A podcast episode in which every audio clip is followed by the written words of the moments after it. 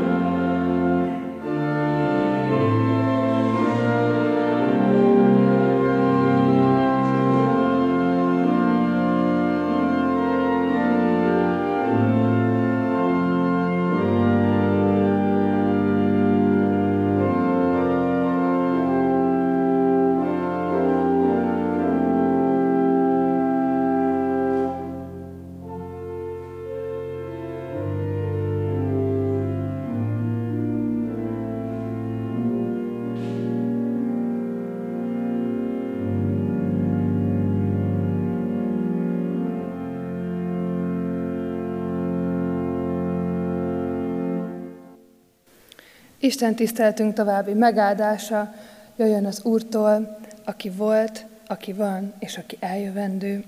Amen. Hajtsuk meg a fejünket, és imádkozzunk. Drága mennyei atyánk, úgy jövünk eléd, hogy szembesülünk azzal, hogy mennyire kicsinyek és gyarlók is vagyunk mi az emberi voltunkban. És szeretnénk meglátni mindennek a rejtettségét a te hatalmasságodban, a te dicsőségednek a fényében, hogy megláthassuk, hogy kik is vagyunk igazából, és hogy így megláthassuk azt, hogy te kinek is látsz bennünket.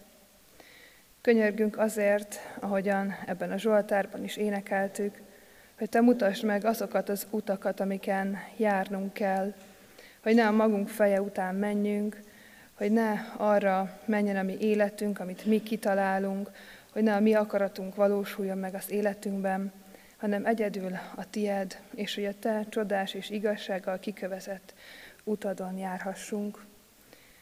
Atyánk, a Te igéd, az lámpás, mécses a mi lépteink előtt. Ez az, ami vezet bennünket, és így kérünk, hogy áld meg most a közös igére figyelésünket, könyörgünk, hogy az üzeneted hadd legyen a szívünk mélyig hatoló, az életünket átformáló, így legyen ma közöttünk. Amen. Isten igét a Zsoltárok könyvének a 25. fejezetéből olvasom az egész fejezetet. Könyörgés Istenhez vezetésért. Uram, hozzád emelkedem lélekben, benned bízom Istenem, ne szégyenüljek meg, ne nevessenek ki ellenségeim. Senki se szégyenüljön meg, aki benned reménykedik. Azok szégyenüljenek meg, akik ok nélkül elpártolnak tőled. Utaid, Uram, ismertesd meg velem, ösvényeidre taníts meg engem. Vezes hűségesen, és taníts engem, mert Te vagy szabadító Istenem, mindig benned reménykedem. Gondolj, Uram, irgalmadra és kegyelmedre, melyek öröktől fogva vannak. Ifjúkorom védkeire és bűneimre ne emlékezz.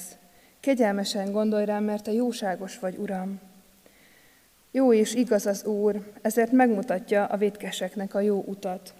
Az alázatosokat igazságosan vezeti, és az ő útjára tanítja az alázatosokat. Az Úr minden ösvénye szeretet és hűség azoknak, akik megtartják a szövetségét és intelmeit. A te nevedért, ó Uram, bocsáss meg bűneimet, mert sok van. Azt az embert, aki féli az Urat, oktatja ő, hogy melyik utat válassza. Élete boldog marad, és utódai öröklik a földet. Közösségben van az Úr az őt félőkkel, szövetségre tanítja őket. Szemem állandóan az Úrra néz, mert ő szabadítja ki a lábamat a csapdából. Fordulj felém és könyörülj rajtam, mert magányos és nyomorult vagyok. Enyhítsd szívem szorongásárt, szorult helyzetemből szabadíts ki. Lásd meg nyomorúságomat és gyötrődésemet, és bocsáss meg minden védkemet. Nézd, mennyi ellenségem van. Gyűlölnek kegyetlen gyűlölettel. Tarts meg életemet, ments meg, ne szégyenüljek meg, mert hozzád menekültem. Fedhetetlen becsület őrizzen engem, mert benned reménykedem. Szabadíts ki, ó Isten, Izraelt minden nyomorúságából. Amen. Kedves testvérek, biztosan mindannyian ismerjük azt a mondást, hogy az Isten útjai kifürkészhetetlenek. És talán sokan igaznak is gondoljuk, hiszen amit Isten tervez, azt sokszor nem mutatja meg nekünk, sokszor nem láthatjuk azt előre, nem tudjuk pontosan, hogy mi az az út, amin ő vezetni szeretne bennünket. És ez a Zsoltár is erről szól, erről beszél Dávid akkor, amikor Istenhez fohászkodik. Kéri Istent, hogy mutassa meg számára azt az utat, amin járnia kell. Dávid is elindult valamilyen úton, és különleges az számunkra, hogy egy olyan ember imádságát olvashatjuk ebben a Zsoltárban, akinek az élet útjának nagy részét jól ismerjük, látjuk a legnagyobb bukásait, és látjuk a felemelkedését, látjuk azt, ahogyan Isten őt kiválasztja arra, hogy, hogy ő legyen az ő népének a vezetője. És ahogy ezeken az utakon és az élet utakon gondolkodunk, úgy érdemes egy pillantást vetni a saját életutunkra is. Hiszen mindannyian, akik itt vagyunk, bejártunk egy-egy utat, ki rövidebbet eddig, ki pedig hosszabbat már, de az biztos, hogy az egész életünk egy nagyon mozgalmas, dolog, és ha visszatekintünk rá, akkor azt láthatjuk, hogy ejtettünk hibákat, tettünk jót is, hogy volt, amikor Isten nélkül éltünk, eljött az a pillanat, amikor találkoztunk Istennel és hozzáfordultunk, éltünk át nagy nehézségeket, nagy magasságokat, nagy szomorúságokat, és nagy bánatokat is. És azon túl, hogy fizikailag is bejártuk ezt az utat, esetleg A-ból B-be, haladtunk, elköltöztünk egyik városból a másikba, még fontosabb talán az, hogy lelkileg is utakat járunk be az életünkben, és hogy minden fontosabb esemény után van egy olyan lelki út, amin végig kell mennünk, és ez az a lelki út, amit ez a Zsoltár is megfogalmaz itt számunkra. Csak hogy a mai embert annyi impulzus és inger éri, hogy sokszor e fölött a, a lelki út fölött elsiklik a figyelme, vagy egyszerűen gondolkodás nélkül tovább halad, anélkül, hogy eldönteni, hogy melyik is a jó irány, vagy hogy megkérdezné Istent arról, ahogyan Dávid teszi ebbe a Zsoltárban, hogy merre is kell haladnia. Sőt, az az őszinte igazság, hogy nagyon sokszor elsumákoljuk magunk elől azt a lelki munkát, ami ahhoz lenne szükséges, hogy az Isten útját tudjuk járni. Egyszerűen urá lesz lajtunk a lustaság, vagy éppen az, hogy a fizikai világgal törődünk, és azzal, hogy abban kell haladni, hogy teljesíteni kell a feladatainkat, hogy a hatékonyságra törekszünk, vagy éppen egyszerűen úgy érezzük, hogy már nincsen energiánk arra, hogy még a lelki dolgokkal is foglalkozzunk. Erre egy nagyon egyszerű példát is szeretnék hozni, hogy hogyan is működik ez az életünkben. Olyan ez, mintha egy nagyon jól megszerkesztett városban, amit közlekedési mérnökök pontosan kiszámították volna, hogy hogyan működjenek jól a jelzőlámpák. Kevés ilyen várost ismerünk, de tegyük fel, hogy létezik ilyen. És úgy döntünk, hogy mi mégis úgy járunk ebben a városban, hogy minket nem érdekelnek ezek a szabályok, nem érdekel a stoplámpa, nem érdekel a stop tábla és a piros jelző lámpa, és simán áthajtunk egy piros jelzésen az autónkkal, vagy lelépünk a járdáról az autók közé, vagy éppen biciklisként behajtunk egy olyan kereszteződésbe, ahova nem lehetne. Az ilyen szabálytalan és önző hozzáállás az a legtöbbször, ahogyan a példában is láthatjuk, ahhoz vezet, hogy káosz lesz úrrá a városon, káosz lesz úrrá az életünkön, sőt, sérülés is keletkezhet, baleset, és ebben a sérülésben nem csak mi sérülhetünk meg, hanem mások is. És nagyon hasonlóan vagyunk a lelki útjainkkal az életben. Nem a szabályok szerint járjuk azt, nem is figyelünk sokszor arra, hogy erre esetleg időt kellene fordítanunk. De ma ez a Zsoltár elénk ad egy nagyon egyszerű vezetést arról, hogy hogyan érdemes neki fogni, hogyan érdemes megállni Isten előtt. Példát ad számunkra Dávid a saját életéből, a saját helyzetéből, arról, hogy hogyan állhatunk meg Isten előtt úgy, hogy amellett, hogy a fizikai utunkat járjuk, bejárhatunk egy lelki utat is. Azt látjuk ebben a Zsoltárban, hogy ez nem csak, nem csak egy imádság, hogy ez nem csak egy Istennek elmondott monológ, amiben Dávid elmondja azt, hogy milyennek látja Isten, dicsőíti őt, magasztalja. Nem csak egy olyan monológ, amiben elmondja Dávid azt, hogy milyen nehézségeket élt át, és nem csak kéri azt, hogy szabadítsa ki ebből, hanem ha jól megfigyeljük ezt a szöveget, akkor azt láthatjuk, hogy itt mély elmélkedések és gondolkodások szakítják meg az Istenhez fűzött mondatokat, és ezek az elmélkedések azok, amik bátorítanak bennünket is arra, hogy az imádságainkat, az Istennel töltött csendes időinket gondolhatjuk át olyan tekintetben, hogy ne csak abból álljon az imánk, hogy leülünk és elmeséljük Istennek, hogy mi történt velük, és kérjük őt arra, hogy mit és mit tegyen meg értünk, amitől jobb lehet az életünk, hanem bátorít arra, hogy megálljunk, hogy az Isten előtt csöndben legyünk, hogy az Istennel ö, dialógusba kerüljünk, hogy megvárjuk az ő válaszát, hogy várjuk azt az Isten jelenlétébe, hogy az ő szent lelke munkálkodjon bennünk, formálja a gondolatainkat és a, és a lelkünket. És három ilyen pontban tanít bennünket, amit felfedezhetünk ebben a Zsoltárban, hogy hogyan érdemes megállni, elcsendesedni Isten előtt, különösen akkor, hogyha nehéz helyzetben vagyunk. Az első, amit Dávid itt megtesz, amit látunk leírva, és amit ő maga itt Isten előtt végrehajt, az egyfajta felismerés és elismerés, ugye ezt a két szót egy betű választja el. Felismerés és elismerés. Tudjuk az Dávid életéből, hogy ez, az ige, ez a Zsoltár egy olyan helyzetben születik, amikor ő nagyon nehéz helyzetben van, mert őt üldözik és menekülnie kell, sőt bujkálnia kell, mert meg akarják ölni, az életére akarnak törni. És nem csak annyiban, hogy megszégyenítik őt, nem csak annyiban, hogy mondjuk kicsúfolják, vagy éppen ö, nem figyelnek rá, hanem konkrétan az életére törnek. És ebből a helyzetből fakad fel ez az imádsága, amit mi is olyan sokszor és ö, szívesen éneklünk a gyülekezetben. De az a felismerés és az az elismerés, ami itt ebben a Zsoltárban megfogalmazódik, az talán nem az a hozzáállás, amit az ember elsőre tapasztalhat. Ugyanis Dávid, amikor megáll Isten előtt, akkor ahelyett, hogy a saját történetével törődne, és ahelyett, hogy elkezdene azon gondolkodni, hogy mi is történik vele, a nagy egészet látja.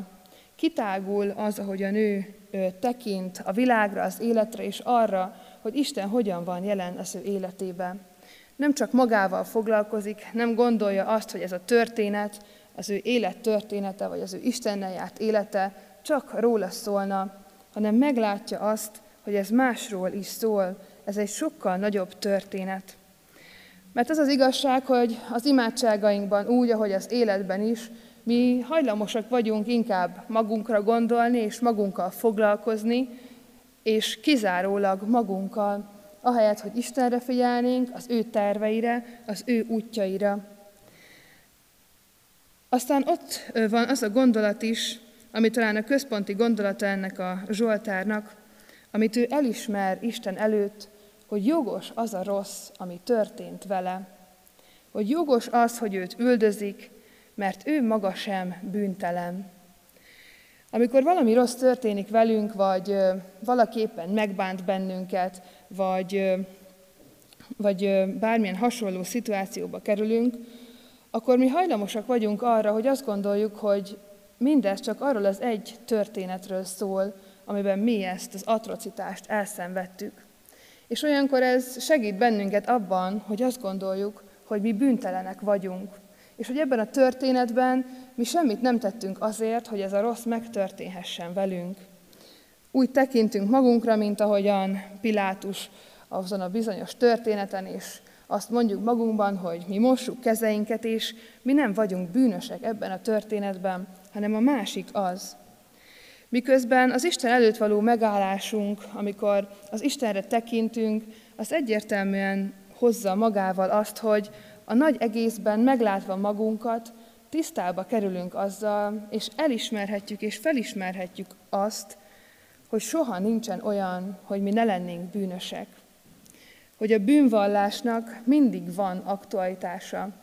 Hogy bűnvallással és alázatosan Isten elé menni mindig lehet, érdemes és kell, és érdemes erre ezzel is kezdeni az Isten elé állásunkat, mert egy teljesen más nézőpontba helyezi az egész imádságunkat, az, hogyha mi nem úgy megyünk Isten elé, hogy Istenem, én nem tettem semmi rosszat, miért bántanak engem, ez a történet rólam szól, nekem segíts, és ehelyett mehetünk úgy Isten elé, ahogyan Dávid teszi ezt, ahogyan Dávid kezdi ezt az imádságot. Elismeri Isten hatalmasságát és nagyságát, és elismeri azt, hogy bár nem tudja, hogy mi az a bűn, ami miatt ő most szenved, de biztos abban, hogy ő bűnös emberként van a világban, és ez teljesen máshova helyezi az ő imádságát. És ezzel indul el azon a belső lelki úton, ami nagyon sok mindent segíthet a mi életünkben is feldolgozni. Mert ennek a bűnbánatnak mindig van aktualitása. És itt van a második része ennek a Zsoltárnak, vagy a második ilyen kiemelendő pont, hogy Dávid kéri a megbocsájtást és a lelki szemei előtt újra és újra lejátsza azokat az utakat, amiken ő végigment az ő életében. Felidézés megvallja Istennek, hogy ő mennyire hatalmas, hogy ő hűséges, hogy ő szabadító, hogy az ő igazsága és szeretete vezéli az ő útját. De mégis, emellett is, még ha most nem is tud semmilyen konkrét bűnt felsorakoztatni ebben az imádságában, ő visszaidézi a korábbi vétkeit. És nagyon sokszor mi a keresztény életünkben gyakoroljuk a bűnvallást, hiszen hónapról hónapra állunk meg az úrvacsorában, és bűnbánati sorozatokon veszünk részt, és készülünk erre az alkalomra. De hogyha az életünket, az egész életutunkat tüzetesebben megvizsgáljuk, és ránézünk, akkor biztos vagyok abban, hogy ráakadunk mi is olyan ifjúkori vétkekre, amelyeket itt Dávid is említ. Biztos vagyok benne, hogy mindenki életében van olyan, nevezzük így ezzel a bibliai kifejezéssel, ifjúkori vétek, amit még nem vitt oda Isten elé, amit még nem bánt meg, ami talán évek óta eszébe se jutott, ami talán úgy érzi, hogy nincsen kihatással a mai életére, de azt látjuk, hogy a bűn az mindig hatással van az emberi életre. És csak akkor tudunk belőle megtisztulni, hogyha Isten elé visszük ezeket, hogyha Isten előtt áttekintjük az életünket, és akár a megtérésünk előtti életünkből is elővesztük ezeket az ifjúkori vétkeket, mert Isten így tud megszabadítani bennünket. Mert az ilyen bűnökre akkor bukkanhatunk rá, amikor időt szánunk arra, hogy az Isten előtt megálljunk, az Isten előtti elmélkedésre, hogy újra és újra bejárjuk ezeket a lelki utakat, amikről azt gondoljuk, hogy talán már rég lezártuk, vagy pedig azt veszük észre, hogy valójában nem is történt meg semmilyen lelki feldolgozás. De rá kell szánnunk az időt, hogy végigjárjuk ezeket, mert valójában ezek hatnak az életünkre, ahogyan a bűn hat, úgy ez a, az, hogyha magunkkal visszük tovább, az is hatással van ránk. És bár sokszor azt gondoljuk, és a Bibliában talán vannak is olyan esetek, hogy ha valami rossz történik velünk, akkor az valószínűleg azért lehet, mert mi magunk bűnt követtünk el, és ennek a következménye az, hogy Isten büntet bennünket. De Jézus erre nagyon ö, jól válaszol, amikor megkérdezik tőle a vakon született ember kapcsán, hogy ki az, aki vétkezett, hogy ez az ember vakon született és vak. És azt mondja itt a tanítványainak ebben a történetben, hogy sem nem ő, sem nem a szülei védke miatt vak ő, hanem csak azért történt vele ez, hogy nyilvánvalóvá lehessen az Isten hatalma. És bármilyen nehézségben is vagyunk, és legyen akár úgy, hogy Isten valóban próba elé tesz bennünket, vagy legyen úgy, hogy csak azért vagyunk benne, hogy az Istennek a dicsősége megmutatkozhassék, semmiképpen nem tehetjük meg azt, hogy nem szánunk időt arra, hogy az Isten ebbe belelépjen, és új utakat adjon nekünk. Mert amikor ezeket a belső utakat bejárjuk, amikor ezekkel tényleg becsülettel végig haladunk, rászánjuk az időt, akkor érkezhetünk el oda, ahova Dávid is elérkezik ennek a Zsoltárnak a végén, hogy a Szentlélek további vezetéséért könyörög, és már nem csak a lelki életében, hanem konkrétan a fizikai életében is a következő lépésért, azért, hogy az egész életében, továbbiakban is tudjon a jó úton járni.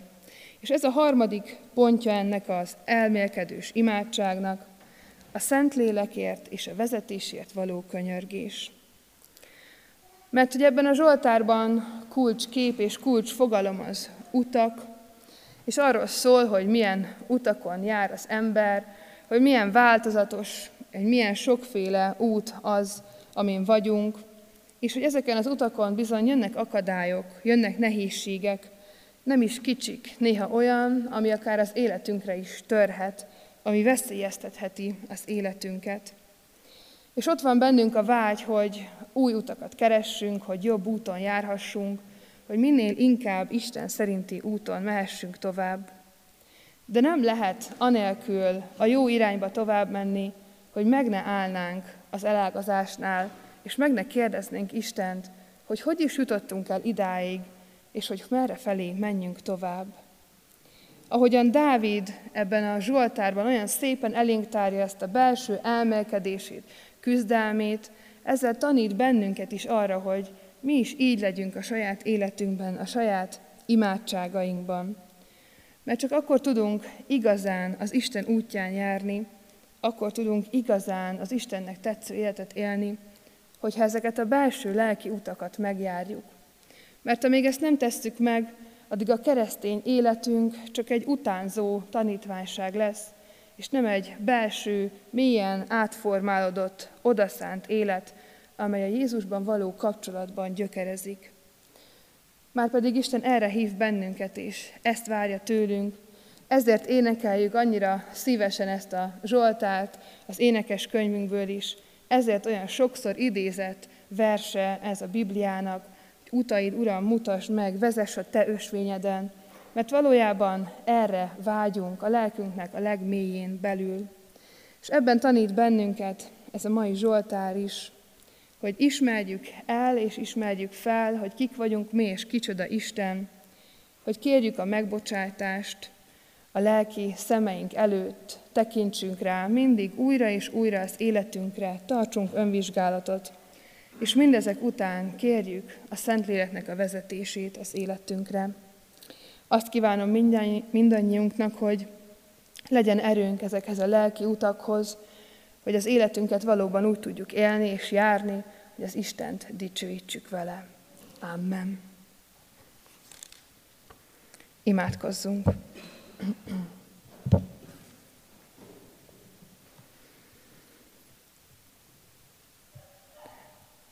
Drága mennyei atyánk, valóban sokszor igaznak érezzük azt a mondatot, hogy a te útjaid olyan kifürkészhetetlenek, és olyanok, amelyek az ember előtt titkok, és csak te tudod azt, hogy mikor mi történik velünk, és hogy annak mi lehet az oka.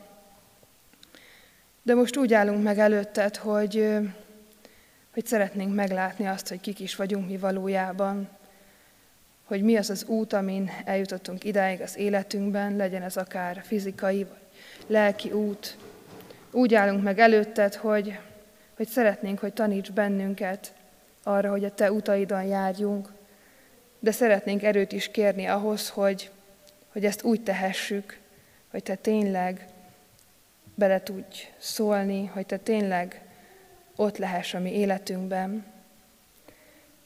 Könyörgünk azért, hogyha nehézségekben vagyunk, hogyha éppen nagy döntések előtt állunk, vagy éppen nem tudjuk, hogy merre tovább, vagy hogyha éppen bántás, megszégyenítés ér bennünket, akkor hadd tudjunk megállni előtted, elcsendesedni, és elmélkedésben ott lenni veled.